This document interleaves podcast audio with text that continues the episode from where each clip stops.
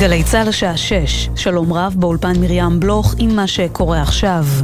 המתיחות ביחסי ישראל-ארצות הברית. סגנית נשיא ארצות הברית קמאלה האריס המשיכה את הקו התקיף של ביידן ואמרה כי היא מודאגת מהמתרחש בישראל. מדווחת כתבת חדשות החוץ, שחר קנוטובסקי. בתגובה לשאלה הנוגעת להתפתחויות האחרונות בישראל, אמרה האריס כי לשתי המדינות יש קשר עמוק וארוך, המבוסס על ערכים משותפים גם על ערך הדמוקרטיה. היא סיפרה שמדינתה תמשיך לפעול לחיזוק היחסים עם ישראל, וכי בארצות הברית עוקבים אחרי המצב. חבר הכנסת מיכאל ביטון מהמחנה הממלכתי תקף את יחסי הממשלה עם ארצות הברית בשיחה עם ירון וילנסקי ואמר מדינת ישראל הופכת למוקצה בגלל החקיקה המשפטית. תוך ארבעה חודשים מחרבים את מעמדנו בארצות הברית ובבירות אירופאיות נוספות ואנחנו מתחילים להיות מוקצים מחמת מיאוס. הדבר הזה הוא תולדה של ההתפרעות המשפטית והזנחת כל נושא אחר חשוב במדינה. יש לנו יחסים חמים, אסטרטגיים וחשובים עם ארצות הברית ולא מהר הם יופרו. ייפגע הרצון הטוב לעשות יותר. מוקדם יותר היום התייחס גורם מדיני בכיר לדבריו של ביידן ואמר שבישראל הופתעו מחריפות הביקורת, אך צפויה לצאת הבהרה מטעם הבית הלבן. מדבריו הביא כתבנו המדיני יניר קוזין. המסחר בבורסות תל אביב ננעל בירידות שערים חדות ברקע המתיחות המדינית בין ישראל לארצות הברית. מדד תל אביב 35 ירד באחוז ושש עשיריות, ומדד חברות הפיננסים נפל בשני אחוזים ותשע עשיריות. כתבנו לענייני כלכלה ישראל פישר מציין כי הירידות בתל אביב נרשמו בניגוד למגמה העולמית, כשהמדדים בוול סטריט עולים באחוז, ובבורסות אירופה נרשמות עליות של אחוז עד אחוז וחצי. חיילת צה"ל נפצעה אמש באורח בינוני במהלך אימון בבסיס צבאי בדרום הארץ. החיילת פונתה לקבלת טיפול רפואי בבית חולים ומשפחתה עודכנה. צה"ל מתחקר את פרטי האירוע. ידיעה שמסר כתבנו לענייני צבא וביטחון, דורון קדוש. משרד האוצר מגבה את מנכ"ל רכבת ישראל ומנסה לבלום את הדחתו על ידי שרת התחבורה מירי רגב ויושב ראש דירקטוריון הרכבת. מדווחת כתבתנו לענייני תחבורה, הילי קרן. סגן הממונה על התקציבים וסגן החשב הכללי באוצר שיגרו מכתב למנכ"ל רכבת ישראל מיכאל מייקסנר והבהירו כי הם תומכים בהקדמת רכש הקרונות, אותה סוגיה שהיוותה אחת מהעילות לניסיון ההדחה של המנכ"ל על ידי שרת התחבורה מירי רגב ויושב ראש הדירקטוריון משה שמעוני. במכתב כתבו, אנחנו מאשרים את בקשתך וזאת לאור החיוניות של צעד זה לשיפור השירות הרכבתי. אנחנו מודים על העבודה המקצועית שהובלת בבחינת כל האפשרויות להגדלת מספר הקרונות ומברכים על היוזמה שנקטת לטובת שיפור השירות. ולסיום, שבירת צום רמדאן הערב בשעה 7 ו-5 דקות, הצום מתחדש מחר בבוקר בשעה 5 ו-8 דקות. ומזג האוויר ייתכן גשם מקומי קל, בעיקר בצפון הארץ, הים מסוכן לרחצה. אלה החדשות שעורך עומר עוזרי.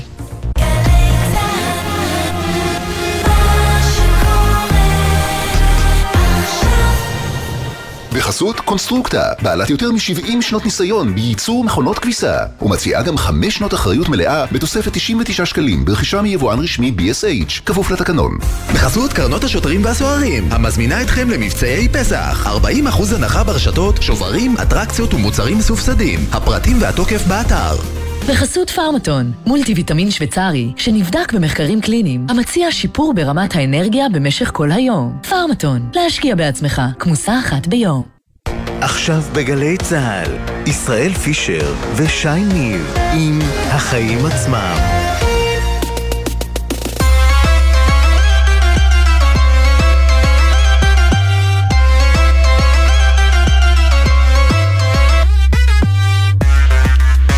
עכשיו, שש וארבע דקות, אתם על החיים עצמם, התוכנית הכלכלית-חברתית של גלי צה"ל. שלום ישראל פישר. שלום שי ניב, מה שלומך?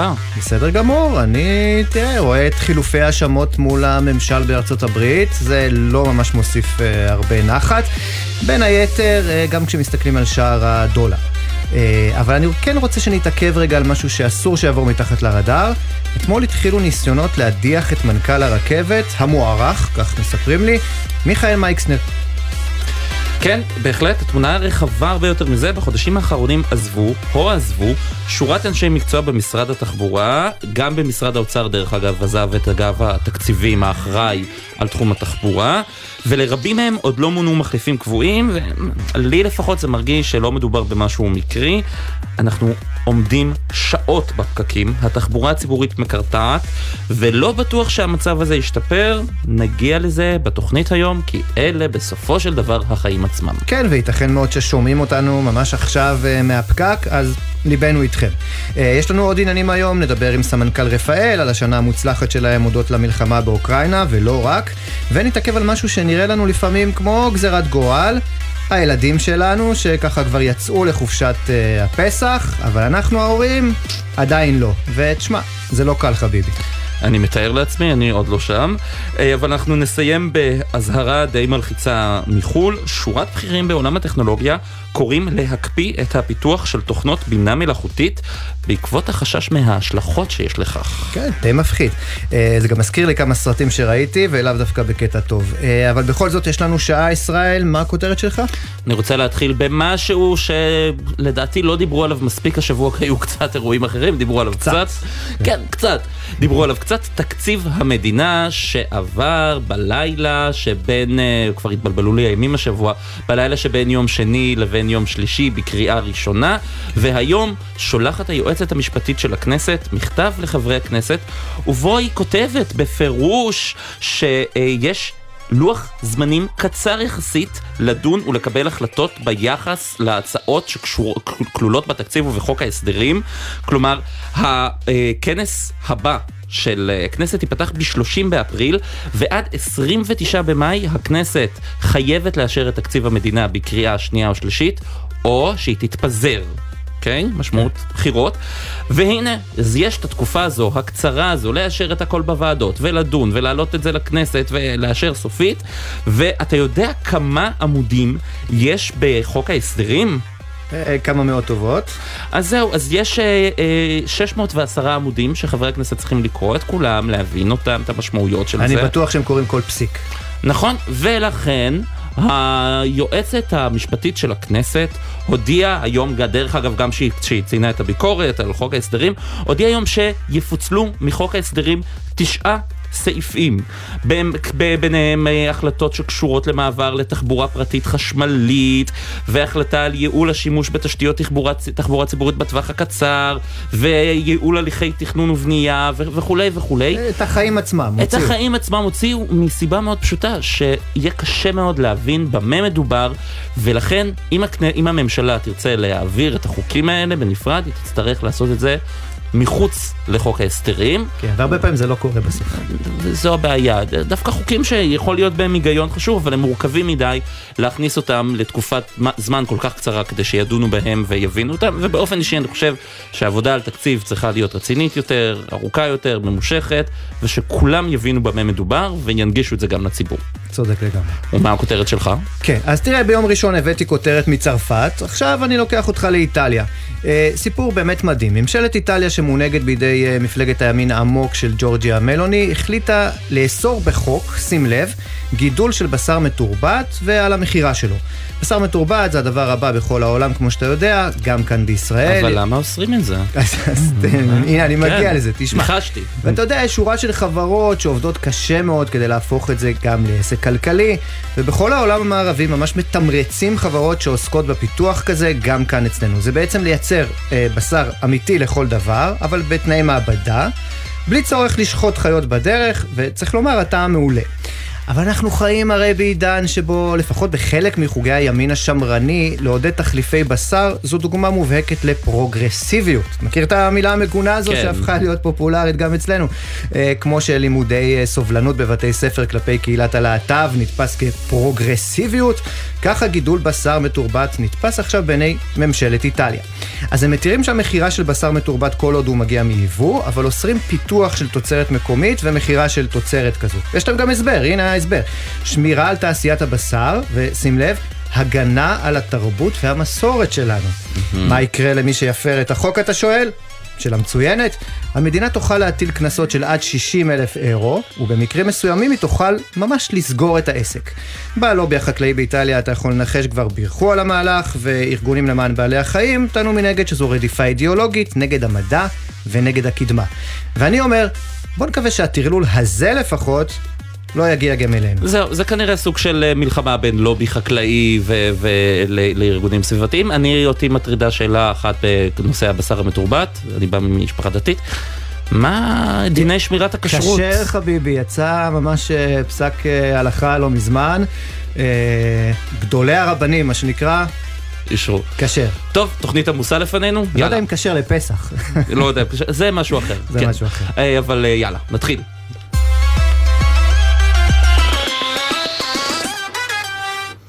אנחנו אז אה, מתחילים ב... איך נגדיר את זה? בבלגן ברכבת, ניסיון ההדחה של מנכ"ל הרכבת מיכאל מייקסנר, ושמקבל היום תמיכה גם ממשרד האוצר. נתחיל עם uh, כתבתנו לענייני תחבורה, הילי קרן, ערב טוב. ערב טוב, שלום לשניכם. נכון, אז באמת אה, סגן הממונה על התקציבים וסגן החשב הכללי במשרד האוצר מגבים ממש הערב את אה, החלטת מנכ"ל רכבת ישראל מיכה מייקסנר להקדים את רכש קרונות אה, נוספים ברכבת. בעצם מדובר באותו הנושא שנחשב לשנוי במחלוקת בין יושב ראש הדירקטוריון משה שמעוני למנכ"ל שאותו יושב ראש מבקש להדיח אותו.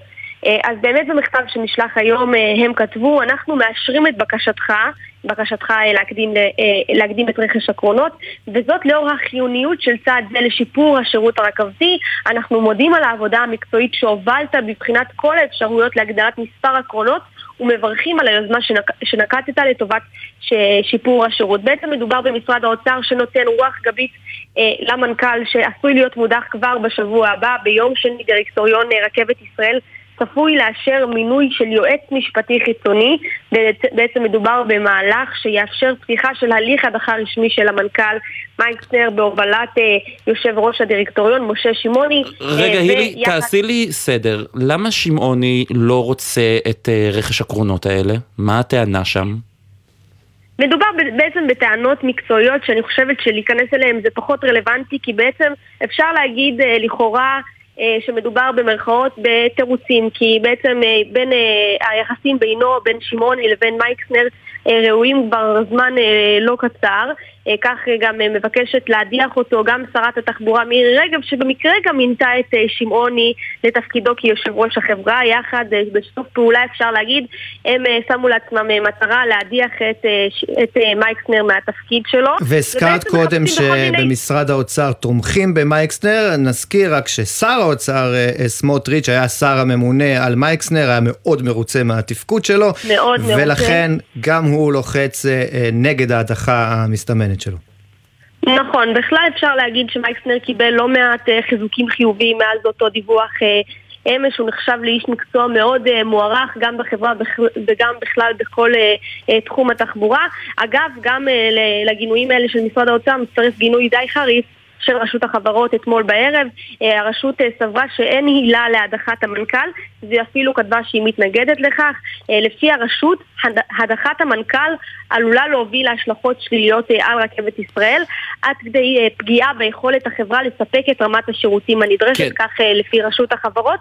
וחשוב גם להגיד, פגיעה במנכ"ל הרכבת או הדחתו או משבר כלשהו בחברה הזאת יכול מאוד מאוד להשפיע, כמו שהרשות אמרה, על השירות שכולנו כן. משתמשים משתמשים בו אה, מיליוני אנשים נוסעים ברכבת. אבל הילי, אה, אה, בלי, ללא קשר למייקסנר, יש במשרד התחבורה בזמן האחרון שורה של עזיבות והמשרות שהתפנו עדיין לא מאוישות, נכון? נכון, אז באמת אם מישהו מחפש עבודה בתחום התחבורה יכול לפנות למשרד התחבורה, מחפשים שם לא מעט עובדים, אז באמת רגב רק שלושה חודשים במשרד, וכבר יש לנו רשימה ארוכה של אנשים שעזבו את תפקידם, אז זה מתחיל ברן שדמי שהוא אה, מנהל הרשות הארצית לתחבורה ציבורית וחגי טופולונסקי, אה, מנכ"ל רשות שדות התעופה, שני האנשים האלה הם מינויים של שרת התחבורה הקודמת מרב מיכאלי, וברגע שרגב נכנסה למשרד היא הציבה, אה, היא הציבה מטרות ברורות שהם לא יישארו אה, תחתיה ובהסכמה משותפת הם עזבו את תפקידם לאחרונה. לרשימה הזו הצטרפו גם ראש המנהל לפיתוח תשתיות במשרד התחבורה, שי קדם, שהחזיק באחד התפקידים הבכירים ביותר במשרד, אה, וכן אה, גם ראש אגף הרכבות אה, במשרד התחבורה. גם לאחרונה, גם גל הפיטורים הזה, או העזיבות הזה, יותר נכון, הגיע גם למשרד האוצר. דניאל מלצר, רכז תחבורה באגף התקציבים במשרד האוצר, הודיע גם הוא על סיום תפקידו. כל אלה, כל הרשימה הזו, על רקע חילוקי דעות בנוגע למדיניות שמתווה רגב במשרד מאז שנכנסה אליו. הילי קרן, כתבתנו לענייני תחבורה, תודה רבה, ערב טוב. ערב טוב. והנה, ממש בעניין הזה אנחנו רוצים להגיד שלום לשחר יעלון, לשעבר מנכ"ל רכבת ישראל, ניצב בדימוס. אהלן שחר. ערב טוב. תשמע, הגיעה שרה חדשה, או במקרה הזה שרה חדשה ישנה, אה, ואתה יודע, היא רוצה למנות מנכ"ל משלה. איפה הבעיה? היום קוראים לזה משילות. זה לא תפקיד אמון, זה תפקיד שנבחר בוועדה מיוחדת, אה, וזאת חברה ממשלתית תחת אה, העיניים הפקוחות של רשות החברות הממשלתיות. זאת חברה עסקית, אה, היא הייתה מונפקת עם אג"חים בבורסה, זאת חברה מקצועית מאוד, ואני לא חושב שיש קשר ישיר. הקשר המשמעותי ביותר של מנכ"ל רכבת זה מול הדירקטוריון שלו. עכשיו מיכה מייקסנר, שאני שומע בתקשורת שהדירקטוריון רוצה לזמן אותו לשימוע, הוא מנכ"ל מקצועי, הוא מנכ"ל אה, משקיען, והוא נחשב מנכ"ל אה, שקידם את הרכבת. תזכור שהרכבת בעשור האחרון עברה אה, ארבע מהפכות בהובלתם גם של בועז צפריר, שלי ועכשיו של מיכה, שזה המנהור, החשמול, האיתות, יש מערכת שלמה של איתות, ומערכת של תקשורת מאוד מתקדמת. בסך הכל הרכבת היום הגיעה לחזית היכולות של רכבות האירופאיות. אז אם אתה אומר שמיכה מייקסנר כל כך משקיען, מה, מה, מה, למה להעיף דו, אותו איש מקצועי, אדם אה, שתרם אה, לקידום הרכבת, למה להעיף אותו? שני דברים אני אומר קודם כל על תפקידי מנכ"ל. תפקיד מנכ"ל מביא איתו הרבה השפעה, כבוד וכוח. זה מצד אחד. מצד שני, אם יש איזה שהם דברים שמתנהלים באיטיות, או לא מסתדר, או, לא, או יחסי אנוש, או נושאים פוליטיים, הראשון שמורידים לו את הראש זה המנכ"ל. וזה שני, שתי כפות המאזניים שמנכ"ל תמיד צריך לזכור, שהוא אחראי ורואים אה, בו הראשון שיישא באחריות. גם אתה שני... צריך לומר, ב-2018, זמן קצר לפני שעזבת את הרכבת, יש אומרים שהוא עזבת אפילו, אה, אמרת ששר התחבורה ישראל כץ בזמנו לחץ להפעיל את הקו המהיר לירושלים, למרות שלא היה מוכן אה, כראוי. אמרת אפילו בריאיון כאן לגלי צה"ל, קיבלתי כלים שמספיקים לארוחה זוגית, ומגיעים אליי הרבה מאוד אורחים. אז מה עושה ההתערבות הזו, התערבות פוליטית של אה, שר, אה, אה, לעבודה של מנכ"ל, כמו שאתה מכיר אותה? יש לשר השפעה דרמטית על חברות התחבורה ועל חברות ממשלתיות שכפופות אליו, או שייכות אליו. אבל במקרה הזה אני חושב שההשפעה הגדולה, וגם עליי, זה היה הדירקטוריון. ולא תמיד המנכ"ל בא לדירקטוריון טוב, בלשון עממית. אני חושב שזה המקרה. אה, שמעוני ומייקסנר כבר אה, תקופה ארוכה, אה, כנראה לפי השמועות, לא רואים עין בעין, ובסופו של דבר זה עניינים גם של אמון הדדי, של בנייה, של קשר אמיץ בין יושב ראש דירקטוריון למנכ"ל, והקשר הזה נפרם, ואני חושב שלא לטובתו של מיכה, כי אני לא חושב שמגיע לו להיות במעמד של מודח, אני חושב שהוא עושה שם עבודה אה, מאוד מתקדמת בתחום החשמול, התשתיות, הוא איש מקצוע, הוא בא מתחום של טכנולוגיה של טנק המרכבה, של חברת מרכבים, אני יכול להגיד עליו רק מילים טובות. עכשיו, מה ההשלכות של פיטורי מנכ"ל, העזבת מנכ"ל, על הפעילות של החברה הזו? בסופו של דבר עלינו, על מי שמשתמש ברכבת, שנוסע בה וצורך את השירותים שלה, מה, עד כמה זה באמת משפיע, או שזו חברה שיש בה הרבה אנשי מקצוע מנוסים, והיא תצליח להמשיך במשימות שלה בלי שום קשר למי שעומד אה, בראשה? אם אנחנו בלשון הרכבת, אז תמיד הקטר, שהוא המנכ"ל, הוא גורם מאוד חשוב. נכון שלרכבת יש את היכולות, יש מכרזים שרצים, יש uh, המון אנשי מקצוע ואנשי מקצוע טובים, אבל המיקום של המנכ"ל הוא חשוב בדחיפה של כל התהליכים, הוא גם מכיר טוב, ההחלטות שלו אחרי ארבע שנים שהוא מכהן, הן החלטות מקצועיות על פי, על בסיס ניסיון. עכשיו תזכור, הרכבת יש לה גם הרבה מאוד משמעויות אה, פוליטיות. אתה רואה את מלחמות השבת, גם בתקופה שלי. זה לא היה פשוט לשבת מול מפלגות דתיות כדי שיאפשרו את העבודה בשבת וכדי לקדם את הפער העצום שנוצר בין הרכבת שהיינו רוצים ובין הרכבת שקיבלנו בתקופת המנדט ובתקופות אה, שנות ה-60 וה-70 בישראל. ממש אה, לסיום, כשאתה מסתכל על הגישה הכללית אה, כיום של משרד התחבורה בתחום התחבורה הציבורית, אנחנו רואים צמצום של שעות ההפעלה של הנתיבים הציבוריים, התנגדות לאגרות גודש. אתה מצליח להבין את הכיוון הזה? לא, תראה, משרד התחבורה מול האתגרים שיש לו, תמיד היה לו מטה חלש. אני חושב שעבודת המטה שם, העבודה התכנונית, החזון, אה, זה לא משרד שיש לו אה, בסיס אה, חזק בנושאים האלה, ומדובר פה באמת בתחומים מאוד מאוד מתקדמים ומתוחכמים בתחבורה העולמית. וצריך להבין את הסעת ההמונים וצריך להבין את הפיגור שיש לנו במדינת ישראל. כל אחד מאיתנו חווה את בזבוז שעות העבודה, את חוסר יכולת. דבר, אתם עכשיו תוכנית כלכלית, אחד הדברים המשפיעים ביותר על כלכלה זה הטרנספורטציה, זה כל מה שקשור לתחבורה, לשינוע, להעברת מטענים, להעברת אנשים, לנסיעות מהירות וקיצור הטווחים וקיצור הזמן והבזבוז על הכבישים. זה אחד התחומים הכי חשובים לכלכלה. שחר איילון, לשעבר אה, מנכ"ל רכבת ישראל, המון תודה שהיית איתנו. גם לכם.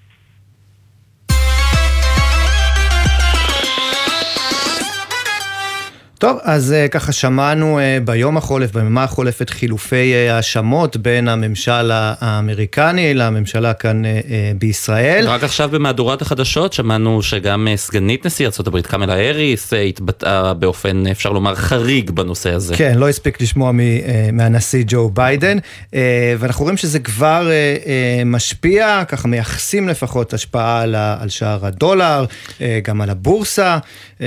בואו אולי ככה תיתן לנו כן. כמה... כמה היום, מספרים? היום יכולנו לראות ירידות במסחר בתל אביב, מדד תל אביב 35 ירד באחוז ושש עשיריות, מדד חברות הפיננסים, שזה המדד אה, בעצם של כל החברות שסוחרות, מול המוסדות האמריקאים ירד ב-2 ו-9 עשיריות האחוז, וגם הדולר נחלש, אה, התחזק היום, סליחה, מול השקל, עלה ב-9 עשיריות האחוז, שזה שיעור גבוה יחסית. לא מבוטל, לא כן. מבוטל, עדיין אנחנו לא קרובים מרמות השיא של, אה, לרמות השיא של השבוע שעבר, שלושה שקלים, 56 אגורות ו-6 עשיריות האגורה, אז יש לזה השפעות, והמגמה בעולם הפוכה גם, דרך אגב, עליות בשאר העולם. בדיוק, שם אנחנו רואים עליות, וכאן אה, אה, חברי כנסת, אה, אה, שרים בממשלה, אה, שאומרים לאמריקאים, חבר'ה, אל תתערבו לנו בעניינים הפנימיים, אה, תתעסקו בעניינים שלכם, ואנחנו רוצים לומר שלום לאמיר בר שלום, אהלן.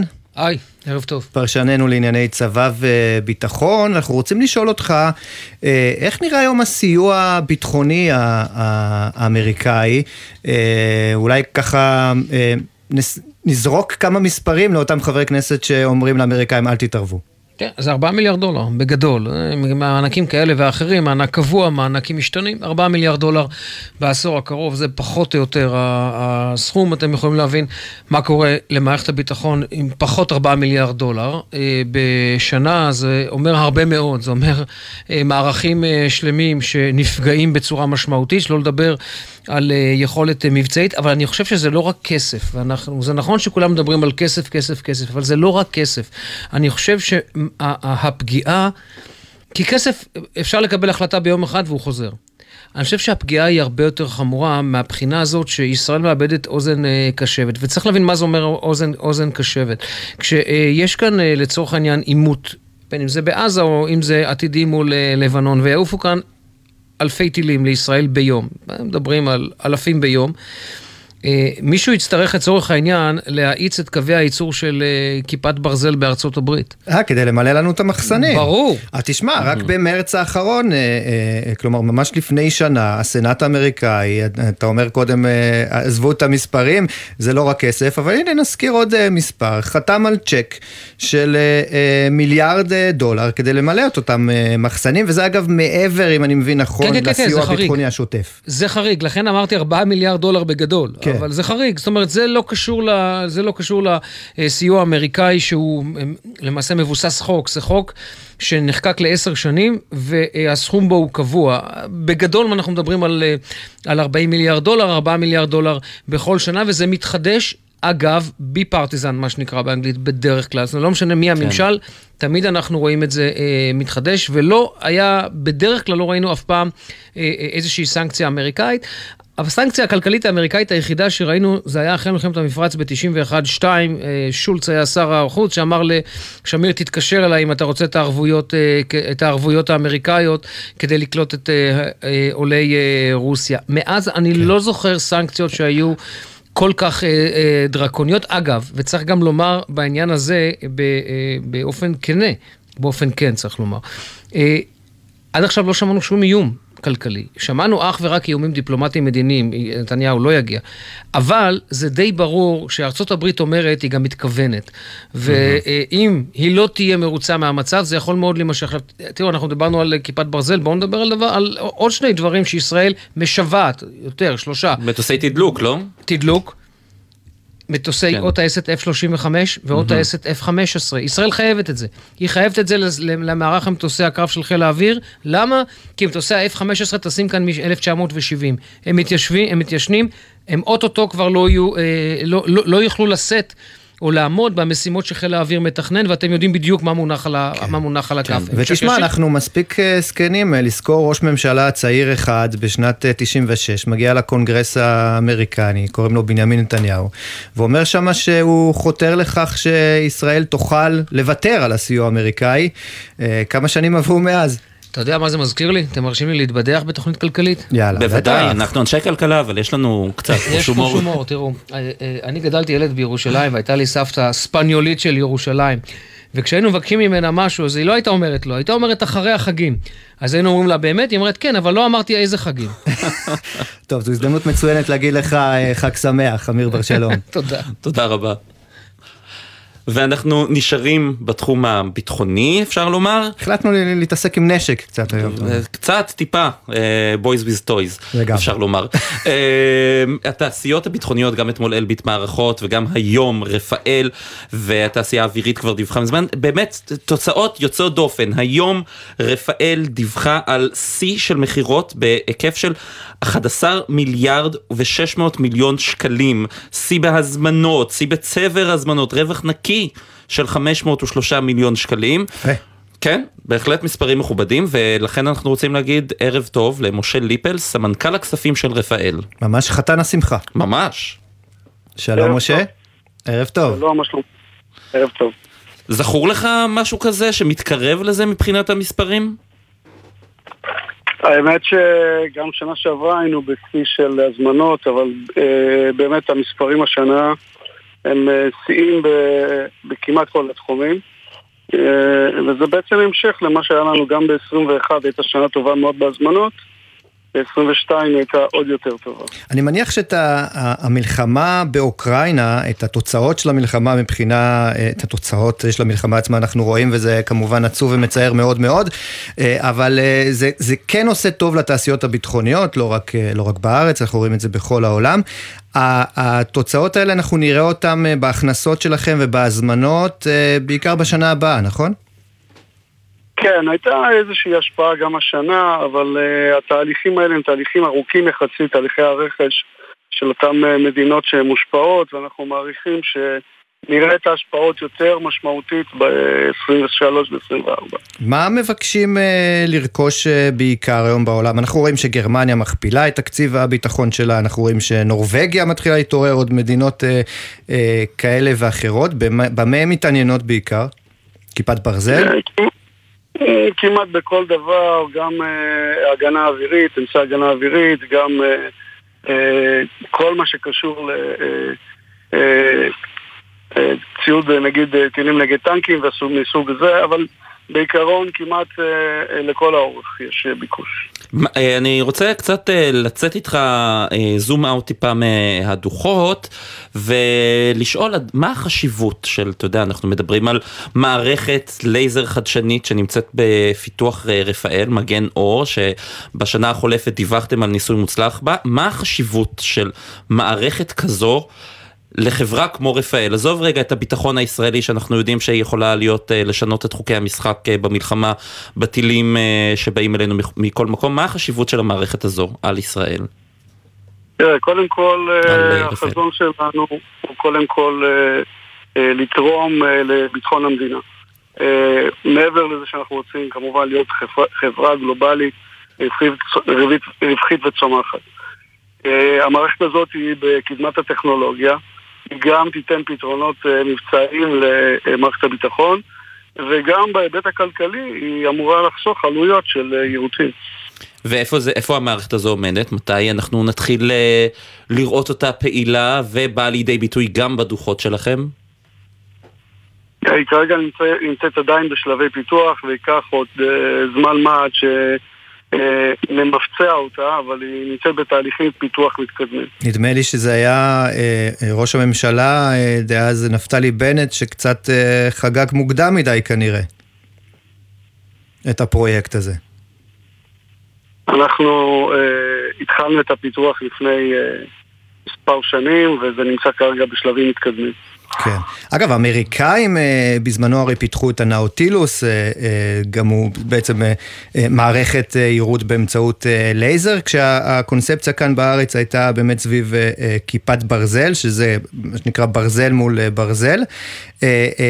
המעבר בעצם, הפיתוח של מערכת מקומית באמצעות לייזר, מסמנת שזה הדור הבא בעצם?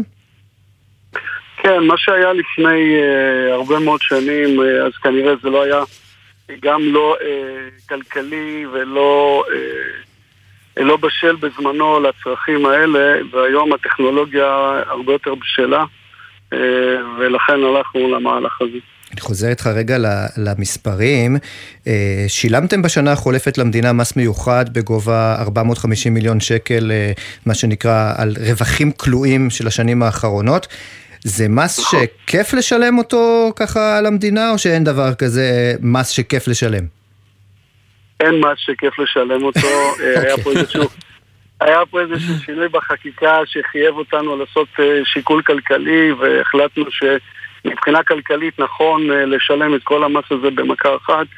היה איזשהו מבצע של רשות המיסים לתקופה מוגבלת ולכן כלכלית היה כדאי לנו לנקות את כל העניין ולשלם את המיסוי ב-22. אז הנה, גם אנחנו הרווחנו. גם כן, זה מגיע בסופו של דבר אלינו לאזרחים אחרי הכל. אה, משה ליפל, סמנכ"ל הכספים של רפאל, תודה רבה לך. תודה רבה לכם. אנחנו יוצאים לכמה הודעות ואז נדבר על הדוח שמצביע על כך שרבע מהאוכל שקנינו לחג הולך להיזרק וגם אזהרה מלחיצה אבל מאוד מעניינת לגבי בינה מלאכותית כבר חוזרים.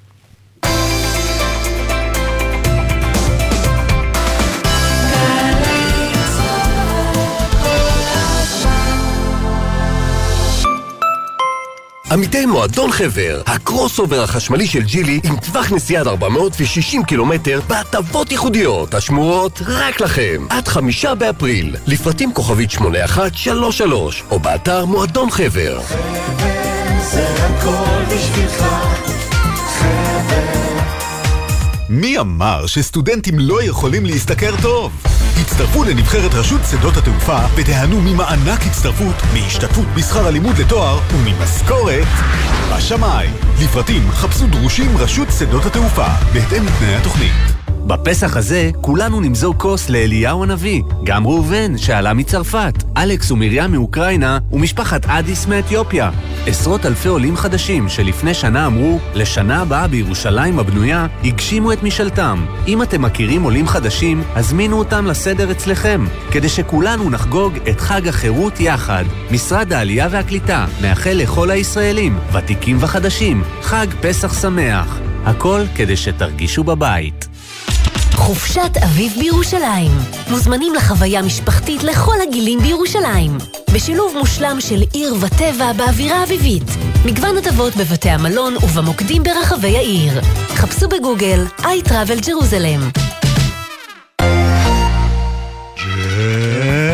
ג'ם, ג'ם, ג'ם, ג'ם, ג'ם, ג'ם, ג'ם, הג'ם, ג'ם, ג'ם, ג'ם, ג'ם, ג'ם, ג'ם. הג'ם של קוטנר. בכל חמישי יואב קוטנר מארח את האומנים הכי מעניינים להופעה חיה באולפן.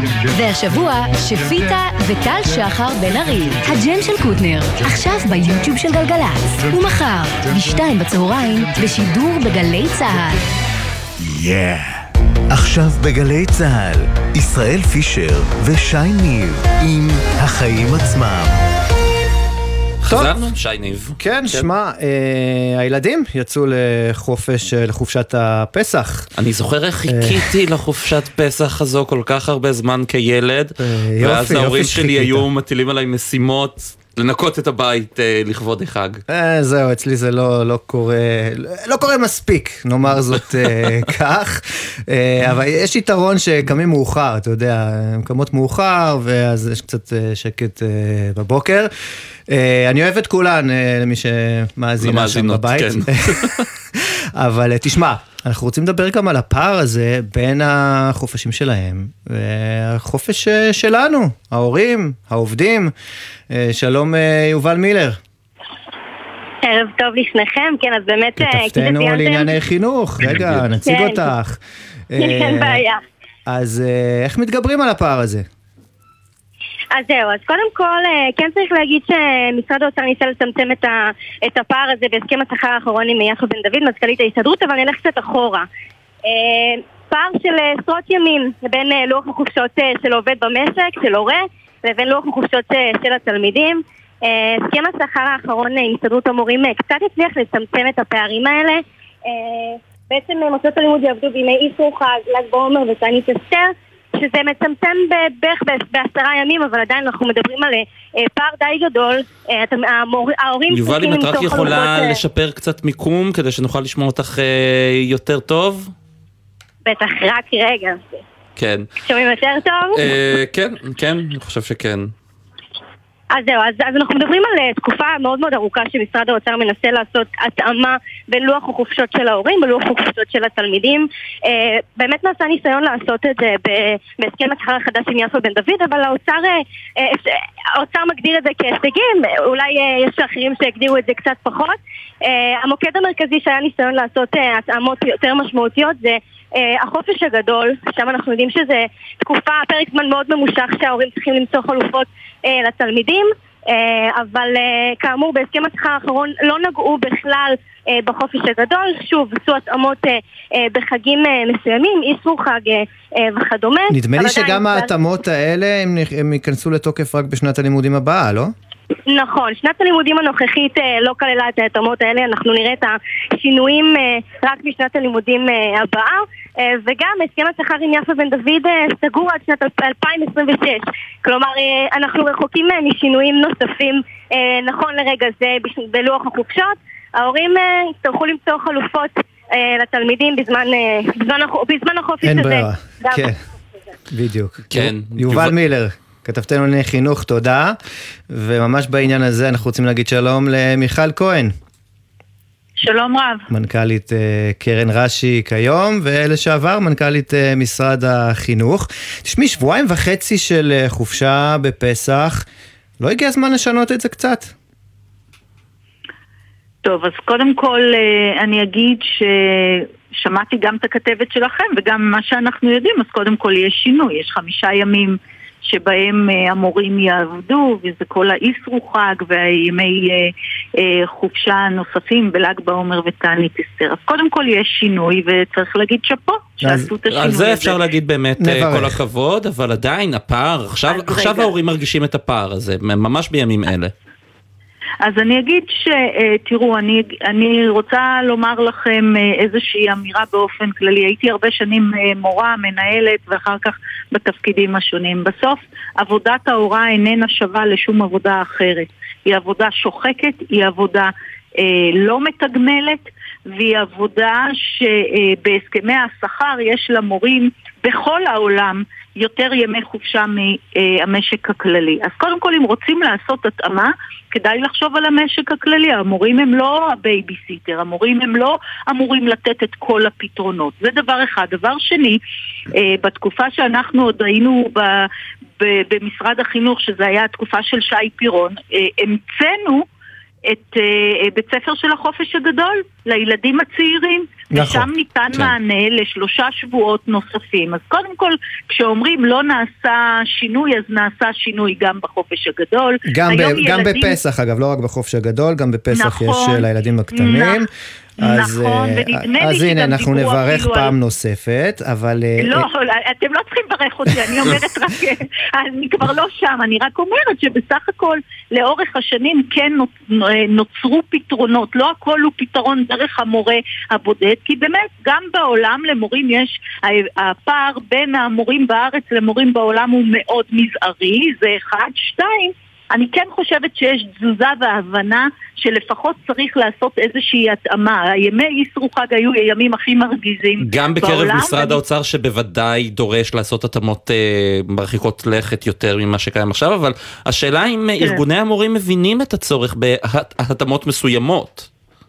תראה, ארגוני המורים ישמרו על uh, הסכמי השכר של המורים מתוך uh, תפיסה שאם לעובד, בכל, במשק בכלל, לעובד שלי, אם יש לו 20 או 50, לא משנה, אז הוא לא ירצה שיראו את מצבו. אלא אם באמת ייתנו להם אולי תוספות נוספות שהם יסכימו לעבוד יותר ימים. יחד עם זאת, אני אומרת uh, כמי שהיום לא מנהלת את המשאים ומתנים, צריכים לזכור שזה תפקיד מאוד מאוד שוחק וכסף לא פותר את הכל, ולכן אני כן רואה בזה שיעשו את ההתאמות בחמישה ימים, פלוס החופש הגדול אה, לילדים הצעירים, כי בסוף ילדים בכיתה ה', ו' ו- ויותר גדולים לא הולכים לקייטנות ולא אוהבים להישאר אה, אה, בפעילות גם אם היא בבית הספר. אז לכן אני מרגישה שכן יש שינוי. ונודה על האמת, הם גם פחות מפריעים, אה, מפריעים במרכאות, לא במרכאות להורים. כן, אה, תשמעי, מיכל, נו.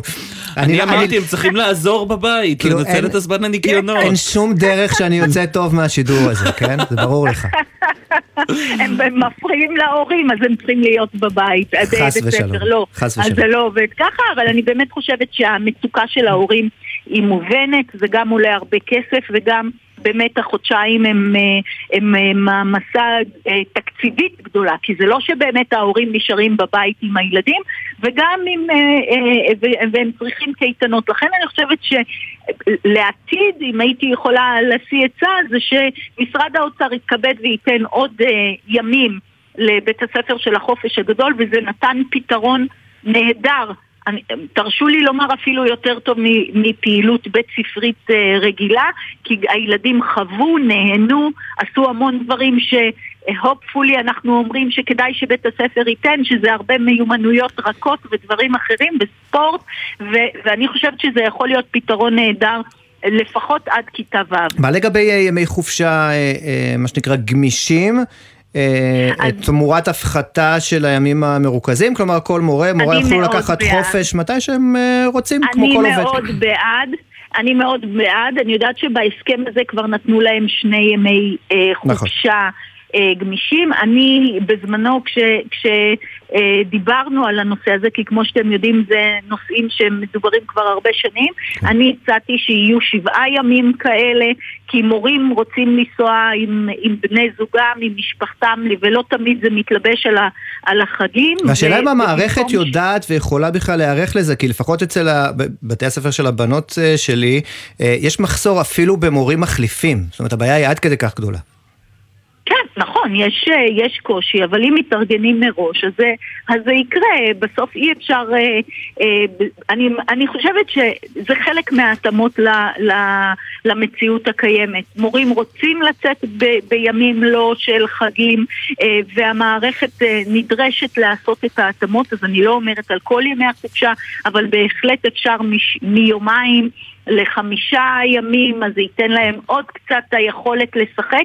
אני כן חושבת שבהסכם האחרון אה, אה, הם, הם באמת זזו מהמקום שבשום מקרה, כי, כי אני הייתי בתקופה שהם לא הסכימו אפילו לדבר על הגמישות הזאת, אני אה, מאמינה שבתהליך הבא הם ייתנו עוד ימים ויקבלו עוד ימים, ובסך הכל באמת מורים עובדים קשה, בהחלט, מורים אה, כן. מתוג, מתוגמלים אבל לא מספיק, אנחנו על כל זה מסכימים, מיכל, אה, ב-200 אחוז.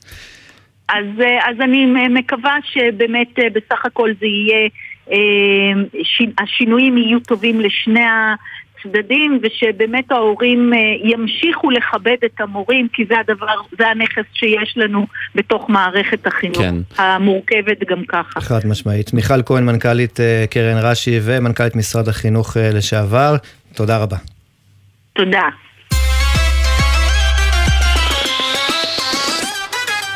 תגיד, שי, עשית כבר את הקניות לחג? חשבתי שאתה שואל אותי אם עשיתי פאנלים, חלונות. זה אני עושה בשבילך, אל תדאג, אני בא אחרי השידור, דואג להכל אה, אחר כך. כן, לא, לא, עוד לא ממש, אה, וזה בטח גם יקרה באונליין. אז, זה אז תקשיב, אני בגלל עוד פעם ענייני כשרות וזה צריך לבדוק, קטניות, אין קטניות, אה, הספקתי, אה, הספיקותי אה, לעשות את הקניות, ואתה יודע, אתה מסתובב בסופר, רגע, אז רואה... אתה אוכל קטניות או שאתה לא מאוכל אני קטניות? אה, לא אוכל קטניות.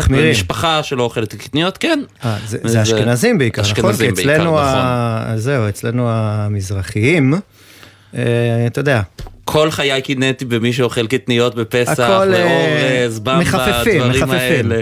אז אה, באמת הסתובבתי בסופר לבדוק טוב את המוצרים, ואתה מסתובב בין המדפים, ואתה רואה...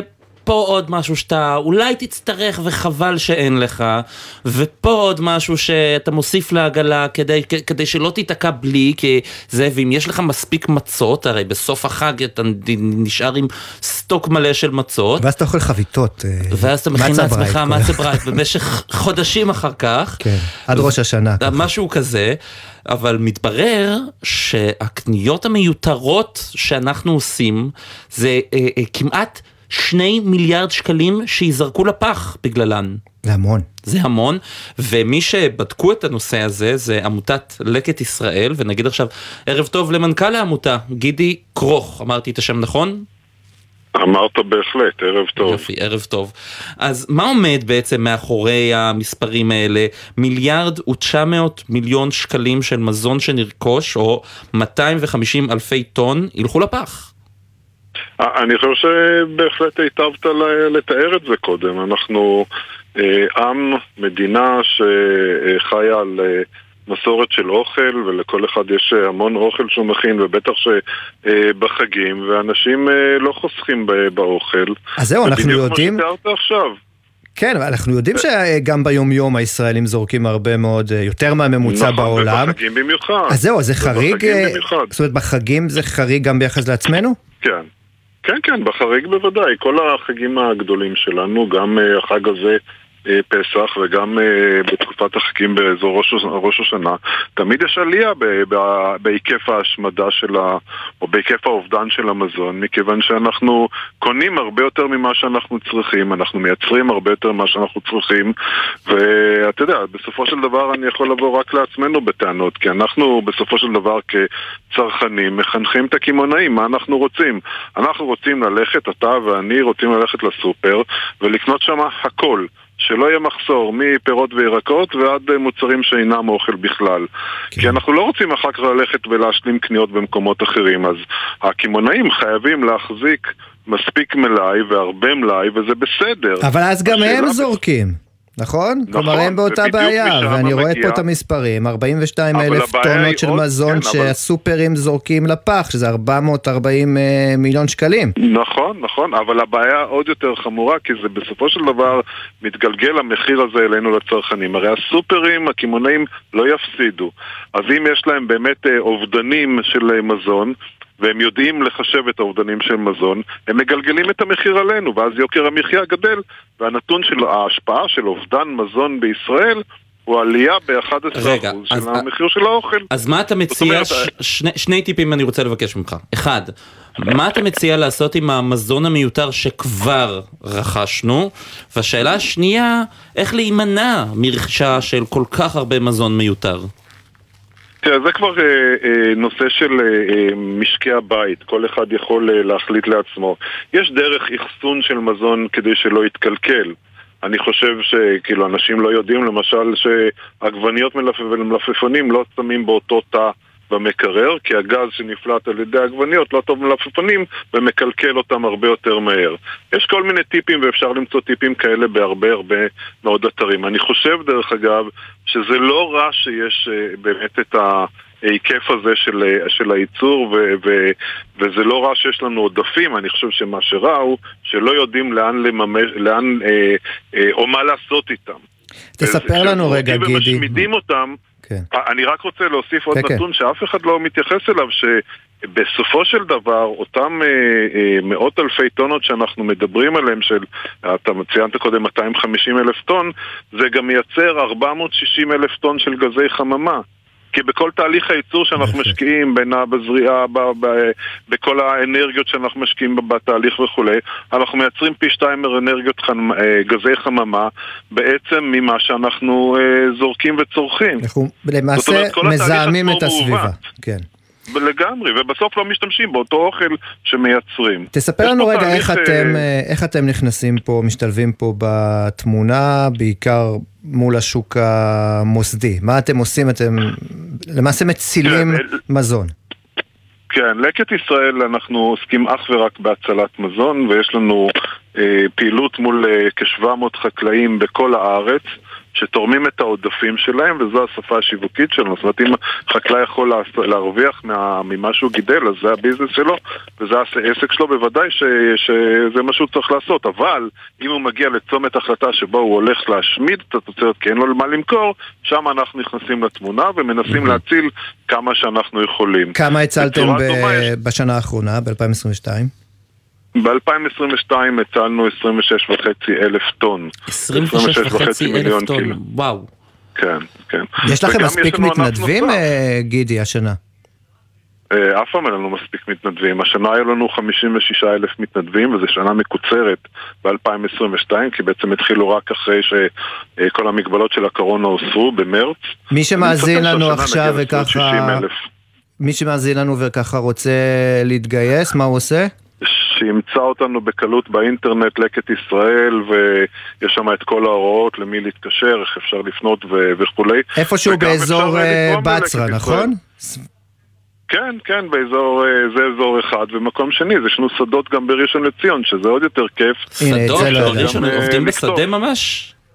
כן, כן, מתנדבים, עובדים בשדה, ותאמין לי, נהנים, כי זה מחבר אותנו לערכים של פעם.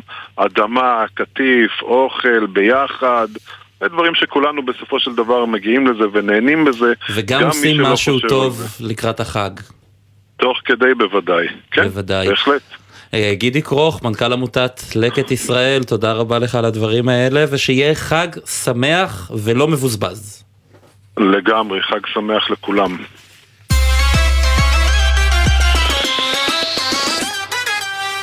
טוב, תשמע, שורה של אה, בכירים בעולם הטכנולוגיה אה, קוראים להקפיא את הפיתוח של תוכנות אה, בינה מלאכותית. זה מפחיד אותך, שי? אתה רואה את זה על הפנים שלי, נכון? בוודאי, אני... אתה קורא, זה, זה עם אימה. כן, כן, אני מפחד בכלל ממכונות, אז בינה מלאכותית, תשמע. אה, אבל כן, זה, זה די מדהים, כי לי היה נדמה ככה עד לאחרונה שככה מנסים להרגיע אותנו, אוקיי? הכל יהיה בסדר. GPT, לא נורא, זה קצת כמו האינטרנט, גם אז פחדנו, אבל הנה שורה ארוכה של אנשים די נחשבים, אומרים לנו, וואלה זה מפחיד. אנחנו רוצים להגיד שלום ממש בעניין הזה לאורי אליאבייב, מומחה בתחום הבינה המלאכותית. אהלן אורי. היי, מה נשמע? אה, בסדר גמור, אז תשמע, אנחנו רוצים להבין ממך למה למה מפחדים עכשיו פתאום? אז יש פה כמה סיבות. אז אחד, מה שהם אמרו בצורה רשמית זה שהם רוצים רגע לעצור ולהבין מה ההשלכות של הטכנולוגיה הזאת. החל מיצירת פרופגנדה במסות מאוד גדולות, החל מעיבוד מאוד מהיר של הרבה משרות לאנשים, ועד לזה שזה פשוט יכול לצאת משליטה. זה מה שהם אמרו בצורה רשמית, אבל מאחורי הקלעים יש עוד כנראה עוד כמה סיבות. אתה מופתע שגם אה, אילון מאסק, אה, אה, בכבודו בעצמו, מייסד טסלה, בין החותמים? אז לא, וזה מה שהתכוונתי מקודם לסיבות הנוספות. אילון מאסק מדבר על הנושא הזה הרבה, אבל... הוא לא אדם שרצה להשתיל צ'יפ מתחת לאור שלו? בדיוק. עכשיו יש פה עניין קצת עסקי, תחרותי, טסלה היא בין השחקניות המובילות בתחום הבינה המלאכותית, והיא קצת איבדה מההייפ שלה לטובת OpenAI, חברה שהביאה לנו את ChatGPT, ונראה שאילון מאסק אה, קצת מקנא וקצת רוצה רגע לצנן את ה... הוא רוצה לעצור את המתחרים, אתה אומר. הוא רוצה תשומת. לב. הוא רוצה תשומת לב, זה אמיתי, הוא פשוט רואה שהוא כבר לא מי שכולם רוצים בהכרח אולי לעבוד אצלו, או שהפיתוחים של טסלה כבר לא בראש הכותרות. הוא אומר לעצמו, רגע בוא נעשה פרוס משחק, אה, לטובת אה, התדיינות והבנה של מה התחום הזה טומן בחובו ומה הסכנות, אבל בפועל כנראה הוא רוצה גם קצת להשיג לעצמו יתרון, או אולי כל המתחרים רוצים רגע לעשות פרוס משחק ולגרום לכולם להתחיל מחדש עם כללי משחק שונים. אה, לא, ולא מן הנמנע ש-OpenAI אה, לא לקחה חלק מהמכתב הזה, אה, וכל השאר כן. כן. תראה, אני רואה שבין היתר אה, אה, החשש הוא מפני אה, אובדן של הרבה מאוד משרות של עובדים בעולם.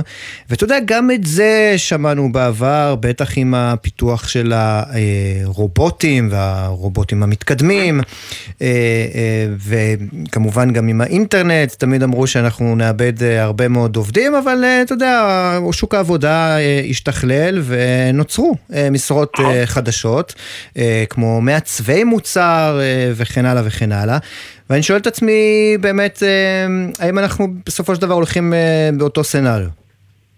אני חושב שכן, זאת אומרת, עד היום, כמו שאמרת, בכל התקדימים של טכנולוגיה חדשה שנכנסה לחיים שלנו, היא פשוט שיפרה את התהליכים הקיימים וגם יצרה עוד המון המון משרות. תחשבו שהאייפון הגיע לחיים שלנו, ונפתחו חנויות האפליקציות, כמה משרות זה הביא וכמה עסקים זה גרם להם לקום. אז זה מה שיקרה גם עם ה-chat GPT והבינה המלאכותית וכל הכלים האלה, פשוט יאפשרו לנו לשנות את האופי שבו אנחנו עובדים, ואולי חלק מהמשרות אולי ישתנו, לא בהכרח יאבדו, ומי שלא יתאים את עצמו ולא יסגל לעצמו את היכולות החדשות, אז הוא בבעיה. כן. אבל תראה, כשמדברים על כל הבינה המלאכותית הזו וצ'אט GPT, וזה, זה באמת, יש בזה משהו מאיים שמזכיר, אתה יודע, אני חושב בראש של הסרט אקס מכינה. אה, סרט נהדר אה, מלפני תשע שנים, שבאמת אה, יש בזה דברים מפחידים של השתלטות. עליית הרובוטים והשתלטות המכונות. אז מי שמכיר קצת מאחורי הקלעים מבין שזה עוד קצת רחוק מאיתנו, אז אנחנו עוד רחוקים משם, יש עוד זמן עד שנגיע לדברים שקרובים לזה, בינתיים אנחנו לא שם. אורי אליאבייב. הנה, הרגעת אותנו, כן, הרגעת קצת. אותנו, ממש מומחה- מומחה בתחום הבינה המלאכותית, תודה רבה לך, ערב טוב. תודה רבה. ובוא נגיד תודה גם לעורך שלנו בנצר, למפיקים לירון מטלון וברק בטש, על הביצוע הטכני הדר נהיר, עורך הדיגיטל רן לוי, מיד אחרינו 360 ביום עם עידן קבלר. ישראל פישר, תודה רבה. תודה רבה לך שי ניב, אתה תהיה פה גם ביום ראשון. בהחלט. יופי, להתראות, ביי ביי.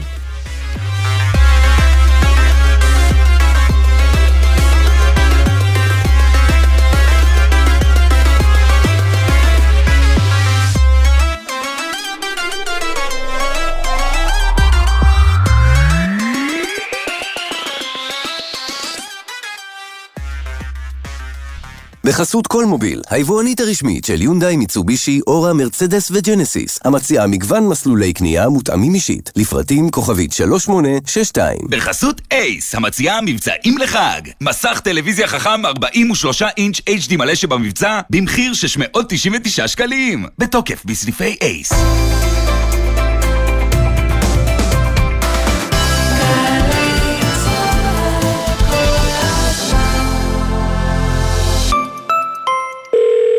רשות מקרקעי ישראל, שלום.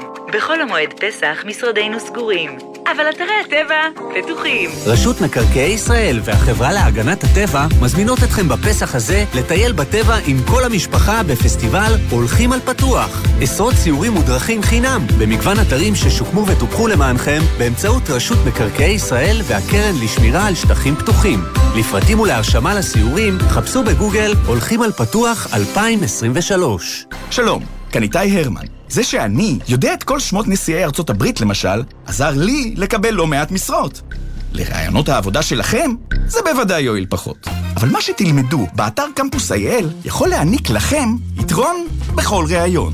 כי בקמפוס IL תמצאו קורסים חינם כמו כתיבת קורות חיים, יצירת פרופיל לינקדאין, אקסל למתקדמים ועוד רבים שישדרגו לכם את קורות החיים. קמפוס IL, בהובלת מערך הדיגיטל הלאומי והמועצה להשכלה גבוהה. מטפלים באדם עם ירידה קרנית, קוגניטיבית? אינכם לבד. עמותת עמדה, המסייעת לאנשים עם כיהיון, דמנציה ולבני משפחותיהם, עומדת לרשותכם בכל שאלה, בקו החם, כוכבית 8889. חברים, כאן גבי אמרני. יש לי מילה אחת בשבילכם, עוד. בגילנו אנחנו צריכים לתת לעצמנו עוד. גם בכביש, להשקיע עוד קצת ולחצות אך ורק במעבר חצייה, גם אם הוא קצת רחוק וקשה ללכת אליו. לא להתפרץ לכביש, לסמן לנהג שאנחנו רוצים לעבור ולהסתכל לו עוד רגע בעיניים כדי לוודא שראה אותנו. כ-50% מהולכי הרגל הנהרגים בתאונות דרכים הם אזרחים ותיקים. תנו לעצמכם עוד זמן. אלה החיים שלכם. כולנו מחויבים לאנשים שבדרך, עם הרלב"ד. לאחר 150 פרקים של מאבק במפלצות, מכשפות, ערפדים, רובוטים וגיבורים, האחיות גרים מוכנות להתמודד עם בורא העולמות הגדול. נועה מנהיים ואיילת טריאסט בטרילוגיית פרקים על יצירתו של J.R.R. טולקין, שר הטבעות. הערב בשמונה וחצי, גלי צה"ל. מיד אחרי החדשות, עידן קבלר.